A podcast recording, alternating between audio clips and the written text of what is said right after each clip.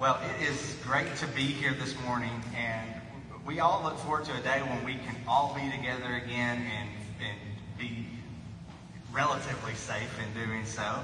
And uh, we look forward to that day when we can hug one another's necks and shake some hands and things like that. Uh, and, and this is an, an awkward time. And I don't want to, I, I feel like if we just ignore the awkwardness, it just kind of makes it worse and sticking in the back of our head. So I wanted to just address that up front. For those of you watching at home, it's awkward to not be worshiping together with us in person. For those of you in the room, it's awkward to be worshiping in a gym rather than in the sanctuary. And there, there are just things that are different. And so, um, but I do think that so many of us are making the best of it, that we are doing what we can to honor God during this time. We are doing what we can to love others and to, and to prove that love to others. And so I'm, I'm grateful to get to be a part of a church who is striving to do that and is really um, showing that love in some creative ways, and some different ways. And I know that uh, the novelty of this wore off after about a week, but I'm grateful that so many of you have been faithful even in the midst of such trying times. And so thank you guys for, for being faithful in that way. Uh, last week, we did not look at Jeremiah because Daniel Merrill was coming in view of a call and, and preaching.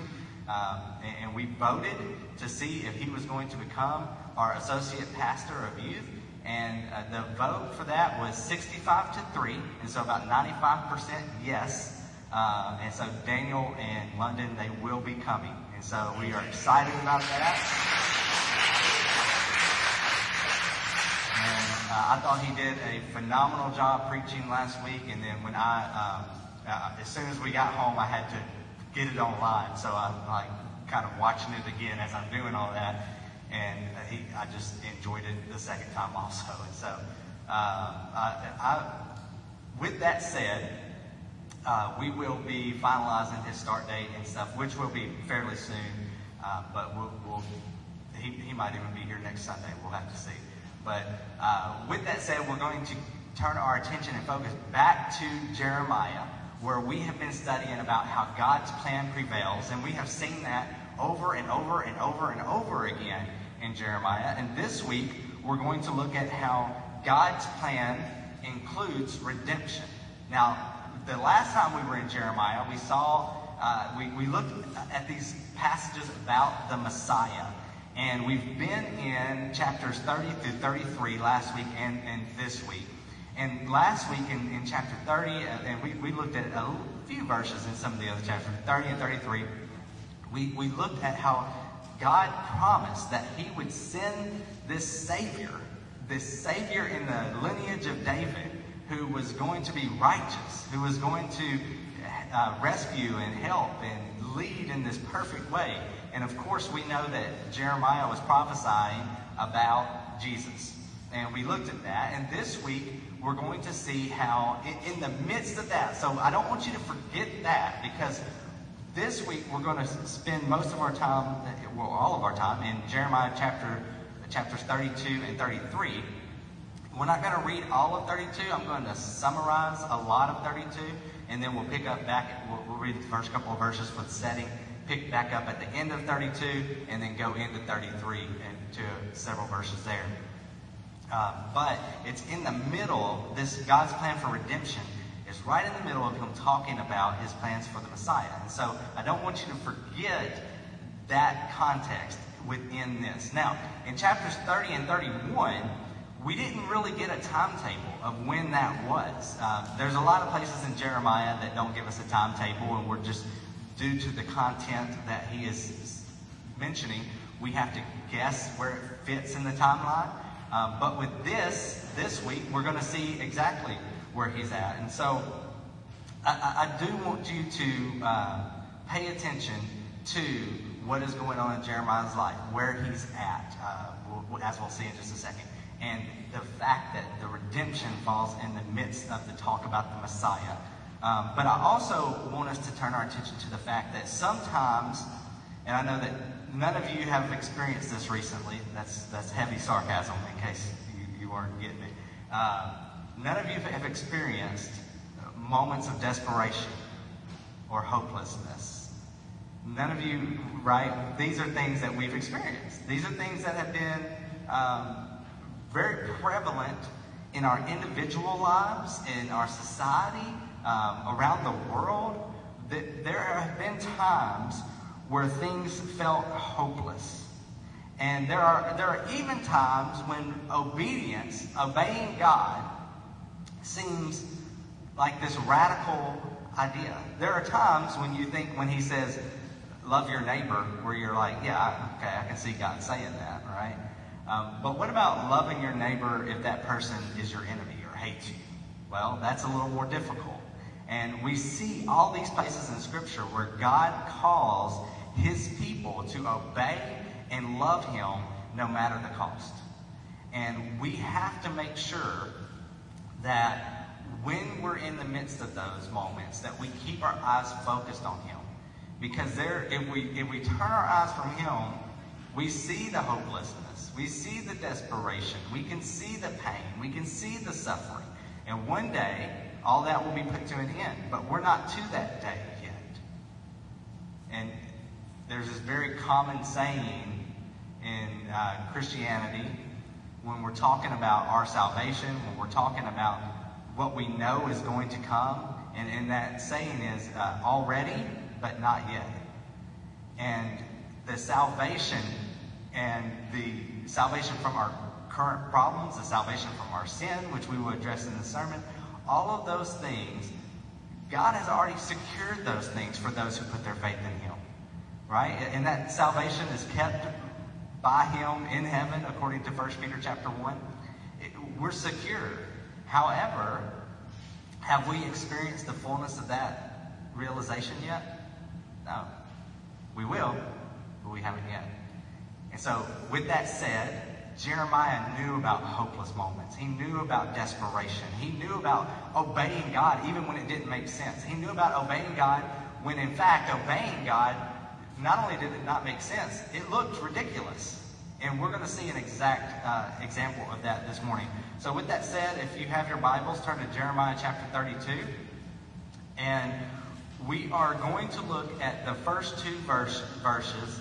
And as we're looking at this, I just want you to remember a truth that we have been learning the last few weeks of Jeremiah, which is we can know that God's plan prevails, right? God's plan prevails is the theme we've been looking at this whole time since the first week of February.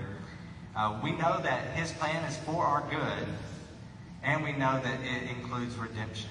His plan includes redemption. And so, with that said, Jeremiah chapter 32, verses 1 through 2. The word that came to Jeremiah from the Lord in the 10th year of Zedekiah, king of Judah. So uh, I, I, told you earlier, we get an exact moment of when this is. And most, uh, most biblical scholars, if, if they look at the date that Jerusalem was destroyed, the temple was destroyed as 586 BC, then this date will be set around 587 BC, the year right before Jerusalem is destroyed maybe 588, 587, sometime in that time frame. And so we know that because it tells us the very year, the 10th year Zedekiah, uh, of Zedekiah, king of Judah, which was the 18th year of Nebuchadnezzar. And so we have a pinpoint of when this was. Now let's see where Jeremiah is, because the last time we looked at where Jeremiah was writing from, he was in Jerusalem, and the people were in exile in Babylon. And so this is after that. This is a few years after that. We're not sure about the previous two chapters, but for this in the next chapter, this is a few years after that. And in verse 2, we see, At that time, the army of, king, Uh, of the king of Babylon was besieging Jerusalem. And Jeremiah the prophet was shut up in the court of the guard that was in the place of the king of Judah. And so, where is Jeremiah? Well, he's in Jerusalem, but specifically, he's in jail or prison. And this is a little bit different. The court of the guard, it, it, it, would allow people to come in and see him, but he could not leave. He was in trouble. And if we were to continue reading in chapter 32, we would see that the reason he was in trouble is because he prophesied exactly what was happening. That, that Jerusalem would be attacked by Nebuchadnezzar and destroyed by Nebuchadnezzar, the, the Babylonians. And because he prophesied those things, which were in this moment coming to pass, um, he was put into prison. And so, again, uh, his friends were allowed to visit him, but not a lot of people. And, and we see those details, uh, some of those details through verse 5. And in, in verses 6 through 15, I'm going to summarize this for you. Um, God tells Jeremiah to buy a field from his cousin. Now, this is an important part of the, what we're going to be studying today.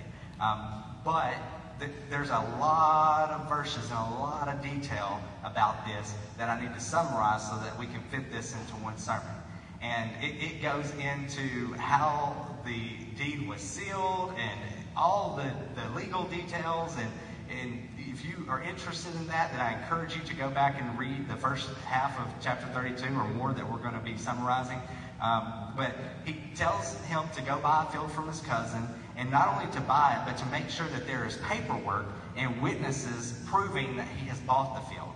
Now, I don't know what you know about property value, but how much do you think a piece of property would be worth in an area that is being destroyed by a foreign enemy? And Jeremiah is told to go buy it full price, count out the money, get the get the paperwork done, all of that in this time.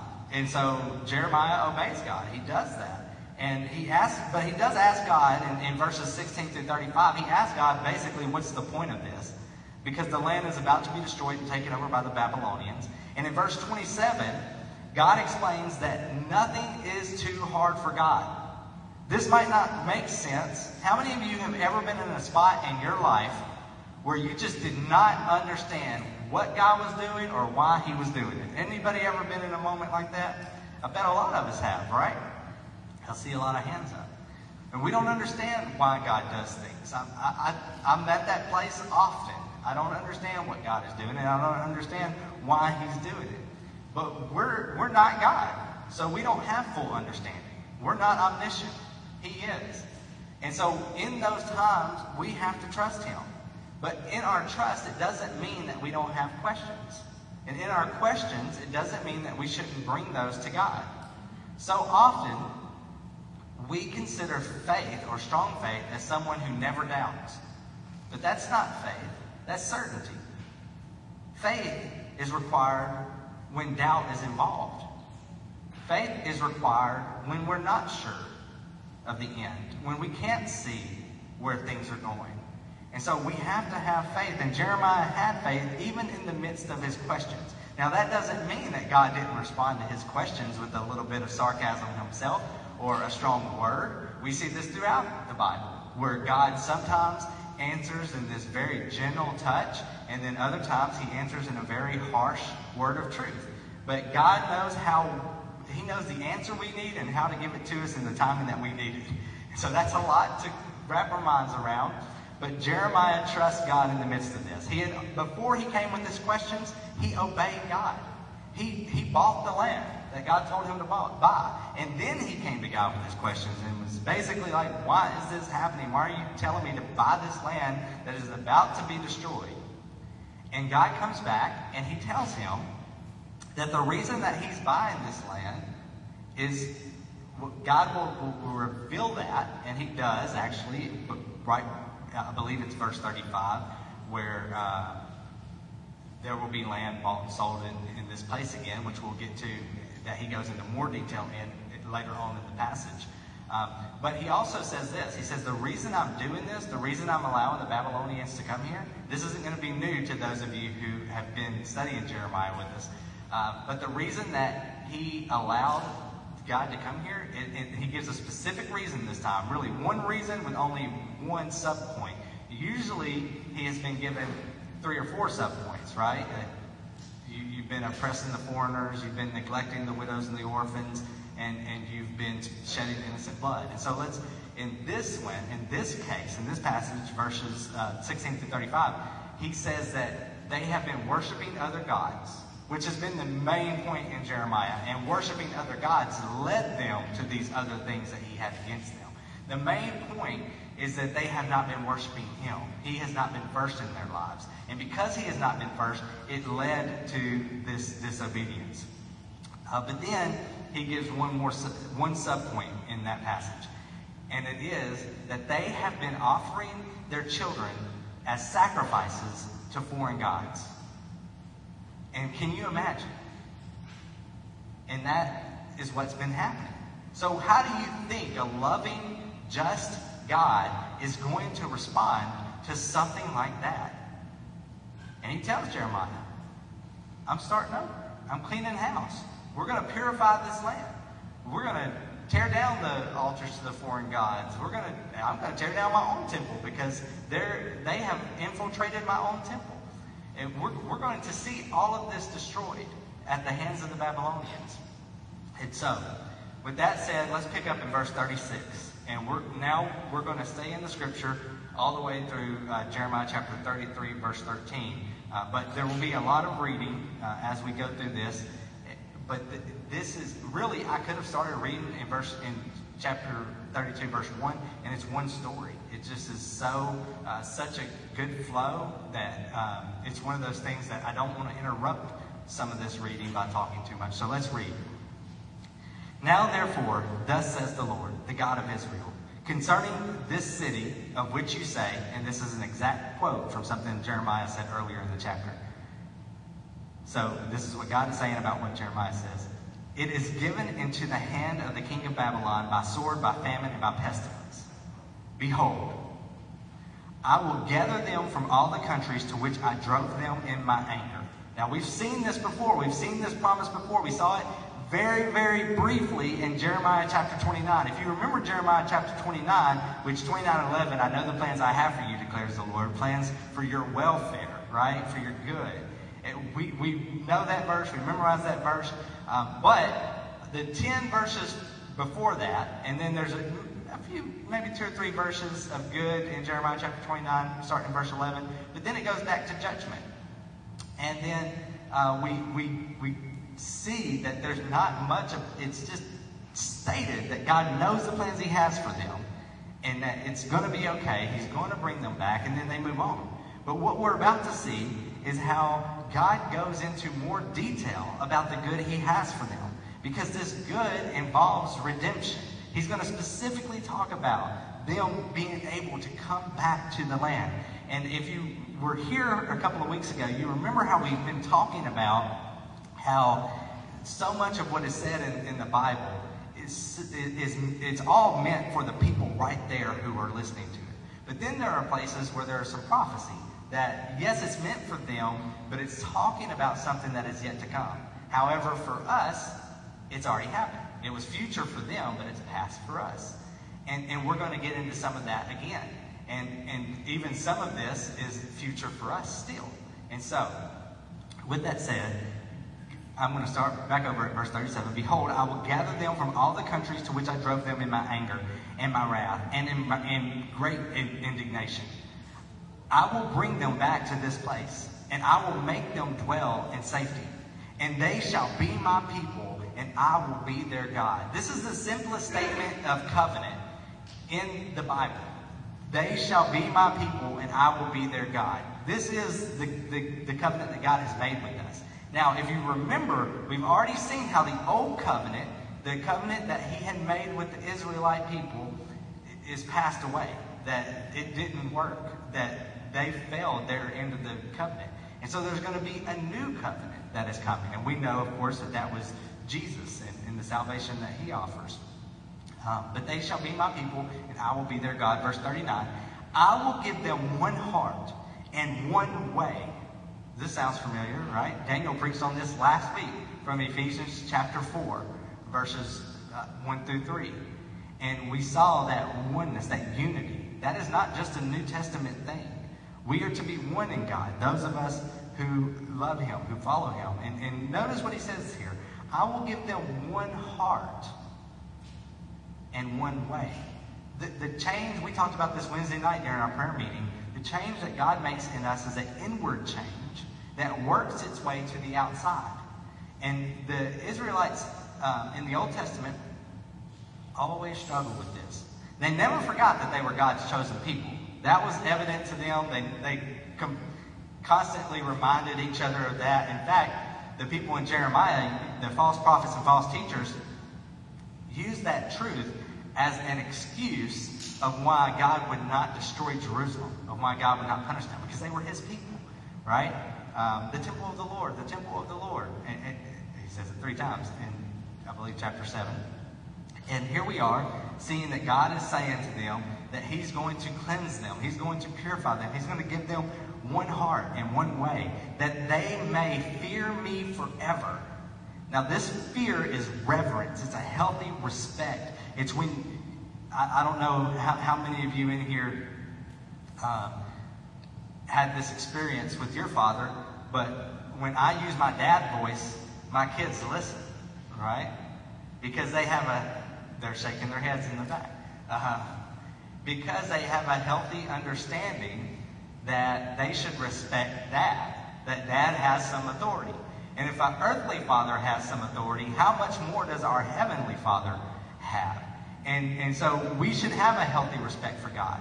And, and I'll, I'll give more details of why in just a moment, but let's keep reading. Um, that they may fear me forever for their own good and the good of their children after them. So, why does what is the reason that God gives in this particular verse? He gives more throughout Scripture, but in this particular verse, what is the reason God gives for us needing to fear Him? Because it's for our own good and the good of our children. If we truly love Him and we truly follow Him the way that His Word prescribes for us to do, then it is going to be for our good. It is going to be for the good of our children. Even if we lose everything in obedience to Him, even if we lose our lives in obedience to Him, it is going to be for our good because eternity is a lot longer than this temporary life that we have here. And so we have to trust God. We have to fear Him. We have to have reverence and respect for Him because that is what is best for us and our children. And I know that many of us can have regrets of what we didn't do with our kids. But if we're still breathing and our kids are still breathing, then there's still time to show them the love of Christ. There's still time to fear God. There's still time to, to follow Him and obey Him. And we have to keep our eyes on this. And, in, and even as I'm pointing this to application in our own lives, let us not forget that this is being said to Jeremiah while he's in prison, while his city is being destroyed, while the temple is about to be destroyed. And this was not just like the Babylonians came in and the people surrendered and they went off to, to, into exile into Babylon. Those people are gone. The people who were going into exile willingly, that time has passed. We've already looked at that. This is where the Babylonians have surrounded the city, where people are starving to death, because they are stuck in the city with an army surrounding them. These are desperate, desperate times. And think about Jeremiah in the midst of this. In the midst of this time, he's in prison.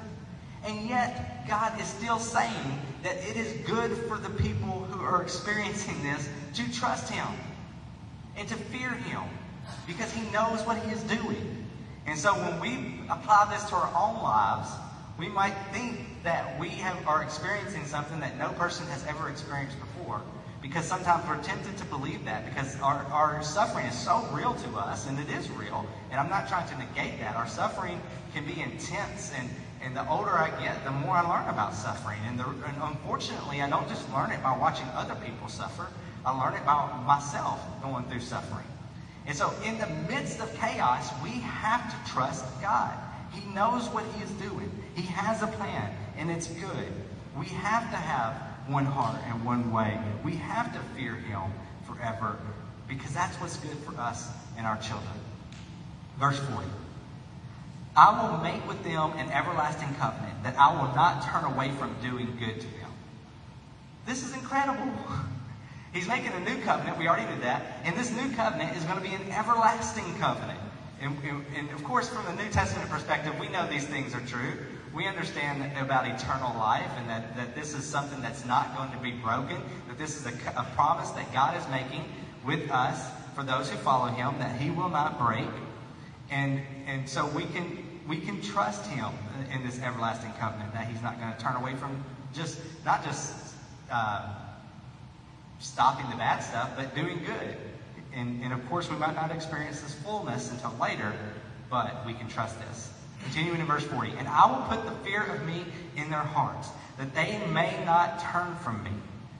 This is a good thing too, right? Who keeps us secure in our salvation? Is it us? No, it's God. Who's going to prevent the church in its fullness from turning away from the Father? The Father is going to prevent that through the salvation that He has secured for us in Jesus, the Holy Spirit that has filled us and sealed us. Verse 41 I will rejoice in doing them good. It's interesting because we've been looking at these words, and, and in, in this passage, these words are present. When you see disaster or bad, um, then that is the word ra'ah that we have we studied in detail in an earlier sermon. This, this Hebrew word, ra'ah, and it can mean bad, it can mean sin, but it can also be God working disaster, ra'ah, for good, tovah. And this word good keeps coming up again in this passage, and it's really incredible because not only is God going to do good for us, for those who fear Him, who follow Him, who have a relationship with Him, and in this case, specifically for Israel, He's going to bring them back to this land. Looking a little further, it's the New Testament way that we've been looking in this passage. Um, but He's going to rejoice in doing us good, in doing them good, and doing us good. God loves us. God really does love us. And I know that this might seem like a simple statement, but we can get blinded by the chaos that surrounds us. We can forget of God's goodness in those moments. For some listening to this right now, it might be hard to hear that God loves you and He wants good for you. Because when you look around, you don't see good. And I, when I was on a college campus, this was the conversation that I probably had the most with people who were having a crisis of faith or just growing pains, really. Because for some, it might have been a crisis for faith, but I think all of us ask this question at some point or another. If, if God loves us, why is there so much bad in the world? Why is there so much raw? And I don't have all the answers for that. If I did, I would write a book and we could build a much bigger sanctuary that is safe for us all to social distance, you know, 20 feet apart. But uh, I don't know the answers, but here's the answer I do know is that God has proven himself faithful in everything that he has claimed that he would do. And therefore, I can trust him to prove himself faithful in the future. And so when I look around and I see the chaos and I see the brokenness and I see the heartbreak and I see the destruction and the despair and the pain and the sickness and the, the disease that is, is spanning the globe, and before this it was another disease, and after this it'll be another one. When I look around and I see those things and I ask myself, how can a loving God let this endure? I just have to trust his promises. I have to go back to Scripture and I have to believe him when he says that he is not going back on his promise as some has accused him of doing, but he is being patient for our sake so that more can come to know him. He could put an end to all this right now, but he's being patient for our sake. He has a plan. He knows what he's doing, and his plan will prevail. I'm not sure if y'all have heard that before, but it will. I will rejoice in doing them good, and I will plant them in this land in faithfulness. Have they been faithful? Not recently. That's why God is allowing this to purify them, to stop the evil that they are doing, to, to, to, to purify them, and to bring them back in faithfulness with all my heart and all my soul. what, what is the greatest command in Scripture? Yeah, that's right. I'm hearing y'all say it. They might not be able to hear it on the microphone here, but uh, love the Lord your God with all your heart, soul, mind, and strength. And love your neighbor as yourself. Well, here, how does God love us? And how is he doing good for us? And how is he setting us up for faithfulness? With all my heart, his heart, and soul. He is doing this in earnest. Verse 42 For thus says the Lord, just as I have brought all this great disaster, Ra, upon this people, so I will bring upon them all the good, tovah, that I promise them. That promise is in present tense. He promises he will do this. So can we trust God when everything is falling around, down around us? Yes.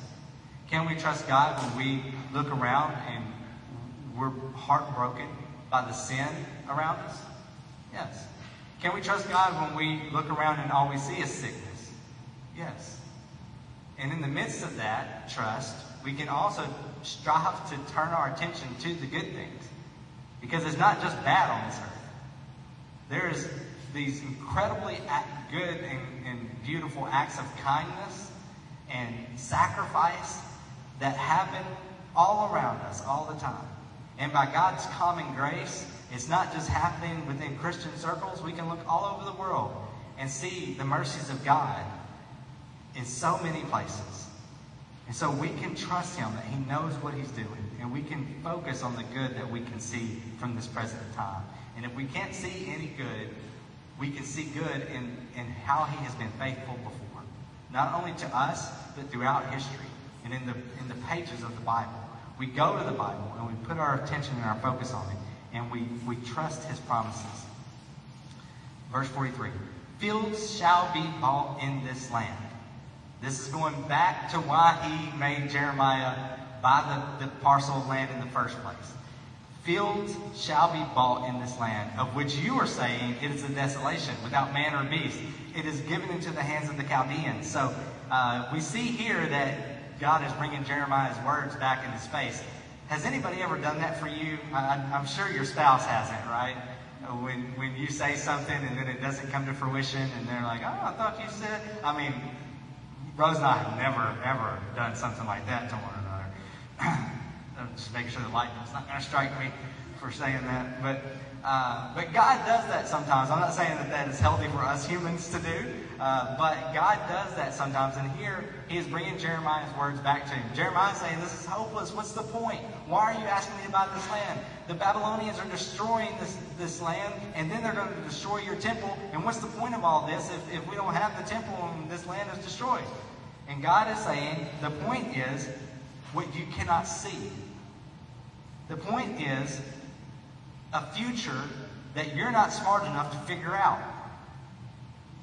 And can't we all identify with that? What is despair but us not knowing how God's going to work it to fruition for good? And he's saying, I'm going to restore this place. I'm going to bring these people back. I'm going to, to rejoice in doing good. I'm going to love them with all my heart and soul and, and do good and, and provide their faithfulness with all my heart and soul. I'm going to do these things. I'm, land will be bought in this place again. So you look around at the desperation before you. You look around at the hopelessness. And my promise to you through God's word is that he will show himself faithful. He will show himself as a God who knew what he was doing all along. And we can trust him in the brokenness. We can trust him in times of disaster. Jeremiah is in prison. And even Jeremiah can trust him. Jeremiah is in prison in a town that is being destroyed. And Jeremiah can trust him. Jeremiah is in prison and a town that's going to be destroyed where the temple of the Lord is, this incredible uh, building that shows the faithfulness of God throughout the generations that Solomon was able to build and that David really wanted to build, but, but God said, no, your son's going to be able to do it. And Solomon built it, and it has been this, this testimony of God's goodness and faithfulness throughout the, the land. And it's about to be destroyed. And not only is God okay with that, he is bringing it to be. God works in ways that we might not ever understand. God might destroy and, and cause disaster, ra'ah. But if he does and you are his, he is doing it for your good. Is this easy to trust? No. I cannot tell you how many times I have been in tears because I don't trust this with the amount of faith that I should. I'm not saying it's easy, I'm saying it's true. He knows what he's doing. And we can trust him. Verse 44 Fields shall be bought for money, and deeds shall be signed and sealed and witnessed in the land of Benjamin, in the places about Jerusalem, and in the cities of Judah, in the cities of the hill country, in the cities of Shephelah, and in the cities of the Negeb, for I will restore their fortunes, declares the Lord. Now, going into chapter 33, the word of the Lord came to Jeremiah a second time while he was still shut up in the court of the guard. Now, we can know that this is very, very soon afterwards because there will no longer be a court of the guard because the city is about to be destroyed. And so, verse 2 Thus says the Lord, who made the earth, the Lord who formed it to establish it. The Lord is his name. Call to me, and I will answer you, and will tell you great and hidden things that you have not known. So, what do we do in those moments where, where faith and hope and trust is hard to come by? What do we do in those moments where we see destruction and we see the disaster that maybe even God Himself is working together? I'm not saying that all disaster is blessed and, and desired by God. We know that's not true according to the Word of God. But we know that God is sovereign and that He is in control of all things. And so when we look around and we see that desperation, what do we do? Yes, we trust Him, but we pray, which is the very thing Jeremiah did in the previous chapter. When God told him to buy the land, he obeyed. He bought the land.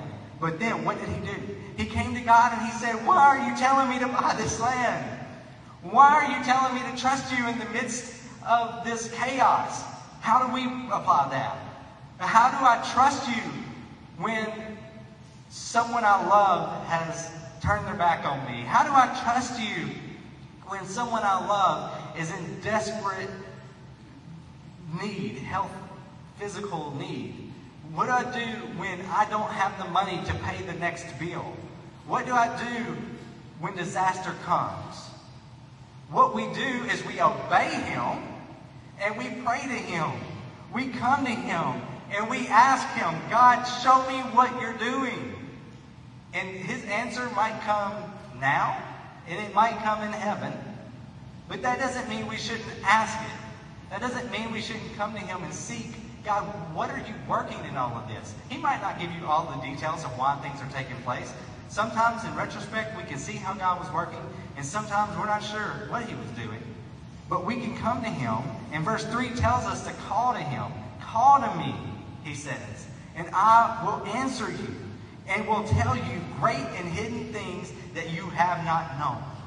Now, if you think you know everything, then you're never going to go to Him, and you're never going to cry to Him. If you think you have all the answers and you know what's best in every circumstance, then this is not going to apply to you because you will never humble yourself before Him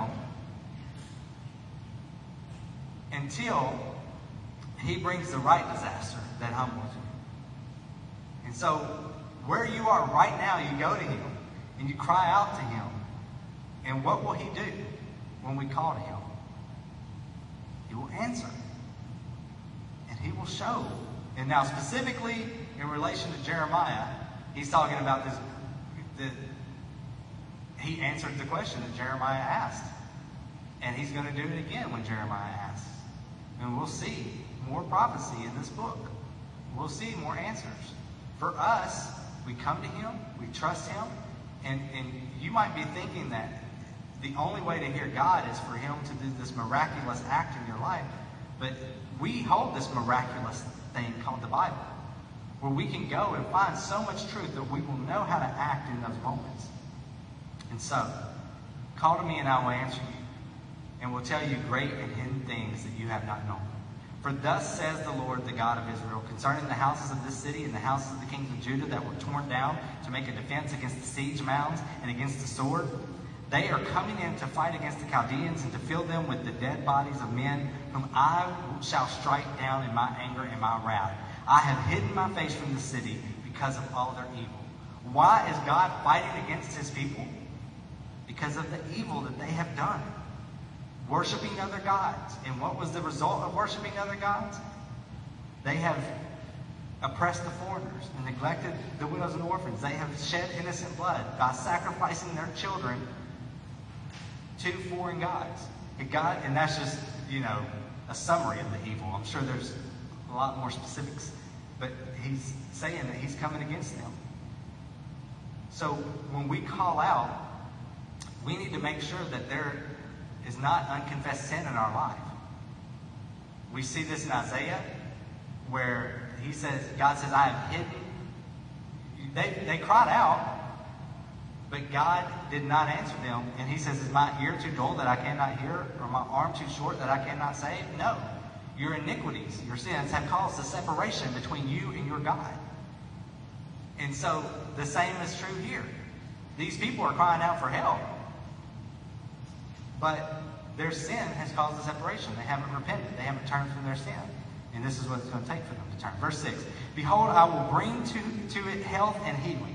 So, yes, he's bringing destruction, but he's also going to bring health and healing. And I will heal them and reveal to them abundance of prosperity and security. I will restore the fortunes of Judah and the fortunes of Israel and rebuild them as they were at first. Did God fulfill this promise? Yes. And he's still in the act of fulfilling it because we are promised in the future sense of this text that one day all will be made right. Everything that was broken, everything that was made wrong will be made right. And so we have to trust God in this. I will restore the fortunes of Judah and the fortunes of Israel and rebuild them as they first they were at first. Verse 8. I will cleanse them from all the guilt of their sin against me. So obviously now we're looking future tense. Because how is our sin cleansed? Through Jesus. And I will forgive all their guilt of their sin and rebellion against me. In the short term, he's going to bring them back. We're going to look at this in a future sermon. He, after the 70 year exile, he brings his people back to Jerusalem. The city is rebuilt. We'll look at that. But in a further sense, for everyone who puts their faith in him, the, the people of Israel sinned against God. How many of you in this room have sinned against God? We all need this hope. We all need this redemption. And God's plan includes it. So we have to trust Him. Verse 9 And this city shall be to me a name of joy, a praise and a glory before all the nations of the earth, who shall hear of all the good that I do for them. They shall fear and tremble because of all the good and the prosperity I provide for it. We're going to stop there.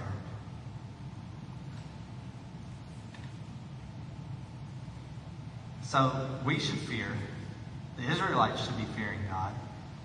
But guess who else will one day fear God? Everyone.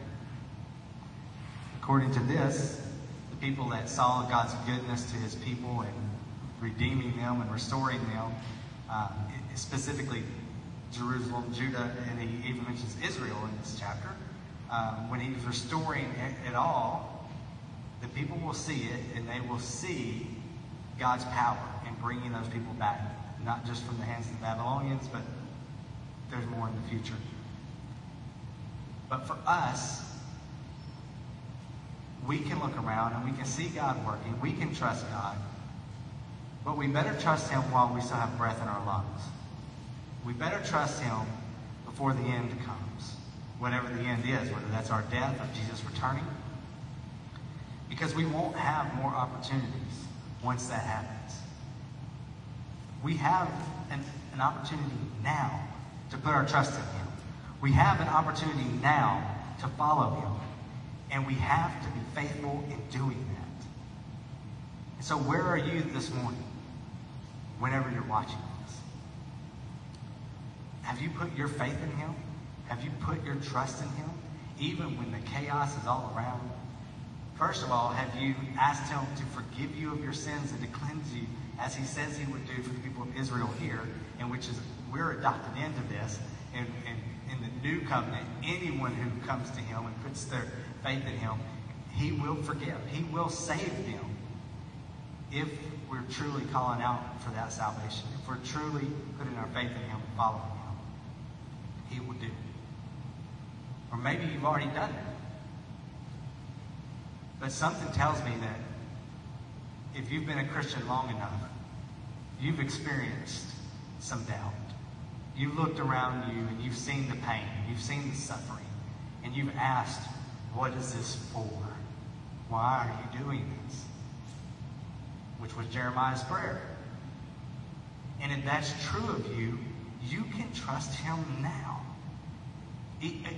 not, not just for salvation, but trust him in a renewed sense daily, where you're giving him control of your life. It doesn't mean you have to enjoy the suffering. It doesn't mean you have to be glad when God brings the ra or when ra when the bad occurs. It doesn't mean that. It means that you know that He will work good from it, even while you're not enjoying the bad. It means that you have faith and you trust Him, even when sometimes it looks silly to do so, like buying a field in a land that is about to be destroyed but knowing that God will one day restore it. And, and in, I should say, Jeremiah didn't even know that when he bought the land. He just obeyed God and then came to God with his questions. So, what does obedience look like for you today? That's the question for all of us. What does obedience look like for us? How do we obey what His Word has already said, what His Spirit is convicting us to do? And honestly, I think that's a question that we really need to ponder for more than five seconds. And while we will have an invitation, it might not be the come down the aisle type invitation. We will arrange a safer way to, to talk. But I am going to give you an invitation right now. And the invitation is this. What does obedience look like for us today? What does obedience look like for you today? How should you respond to God in this moment? And how should you respond to God in this general sense of this season, of this time that we are going through in our world or in our country, in our families, in our church, and whatever? How do we respond to God? And we know the answer is obedience. But what is obedience? What does obedience look like for you today? Let us pray. Lord, we love you. And I just pray, God, we need you. We need you because when we look around, we see the chaos. We look around and we wonder why we should buy that field. And so, God, first, help us to know what obedience is. And second, give us the faithfulness to obey you. Give us the discipline to obey you. And help us Lord, to know specifically what you are telling each one of us to do. You, you specifically told Jeremiah about that field. God, specifically tell us things that we need to do, whether it's through your word, through the power of the Holy Spirit, through faithful Christian leaders who, who we can trust, but always confirmed and affirmed by, by your Spirit and by your word. God, help us to know what obedience is, and then help us to do it. It's in Jesus' name we pray. Amen. Now, you need to talk to someone about what obedience looks like, then please contact us. Contact me, contact one of our deacons, contact another Christian leader that you know. Don't just say, What is obedience? and then walk out of here and you never ask that question again. Each one of us needs to be asking this question How do we have faith and how do we fear Him in the midst of this insane time? Well, let's go to His Word and let's let His Word encourage us and build us up. Let's listen to His Word preached. Let's gather together in whatever sense that that is for us right now. Let us worship Him. Let us trust Him even in the midst of the chaos. Thank you guys for coming. Uh, I do want to say I'm extremely excited about Daniel and about him coming. I'm excited that uh, last week, uh, you, you might not think about this, uh, I can listen to a podcast, right, and hear preaching that way. Um, But unless I'm on vacation, I don't hear other people preach, right? And so and I'm excited that there's going to be, you know, once a month or so where I get to hear someone else preach, where I'm fed. And I'm excited that we're going to have someone, again, who is passionate about reaching the youth in our community and who is passionate uh, about uh, not just pastoring our youth, but their parents and helping pastor this church in general. And I'm excited to see how God uses him. And so uh, this is a weird time. I remember when I came, you guys welcomed me and made me feel so loved and so comfortable. And so uh, this coming week, we'll make sure that we have like a mailing address for Daniel. And so if you guys want to send him a letter or a card, or if you just want to say, uh, send him a e- email or find him on Facebook and just say we're so excited, you know, let him know that you, you're excited about him coming and what he and how God is going to use him in our church, uh, even though this is a weird time where we might not all be able to see him in person. So, uh, with that said, as you're leaving, if, if you want to give your tithes and offerings, we'll have a bucket over here. And for those of you who are, are watching online, you can just go to our website at mansfieldfbc.com, and there's a giving tab on the top in the menu, and you can click that. And uh, and as we give, uh, we're just remembering that we're doing that because of how faithful God has been to us. We're just giving back a portion of what's already His to show that we trust Him. And so, uh, remember as you're exiting to do so uh, and spread out for those of you who are here in person. Uh, that way, we're not all coming into contact with one another and, and getting too close, and, and to your mask as you're exiting. And then, if you guys want to talk outside, then you can do that. Just make sure you're staying distance or you're wearing your mask. All right. So, thank you guys for coming.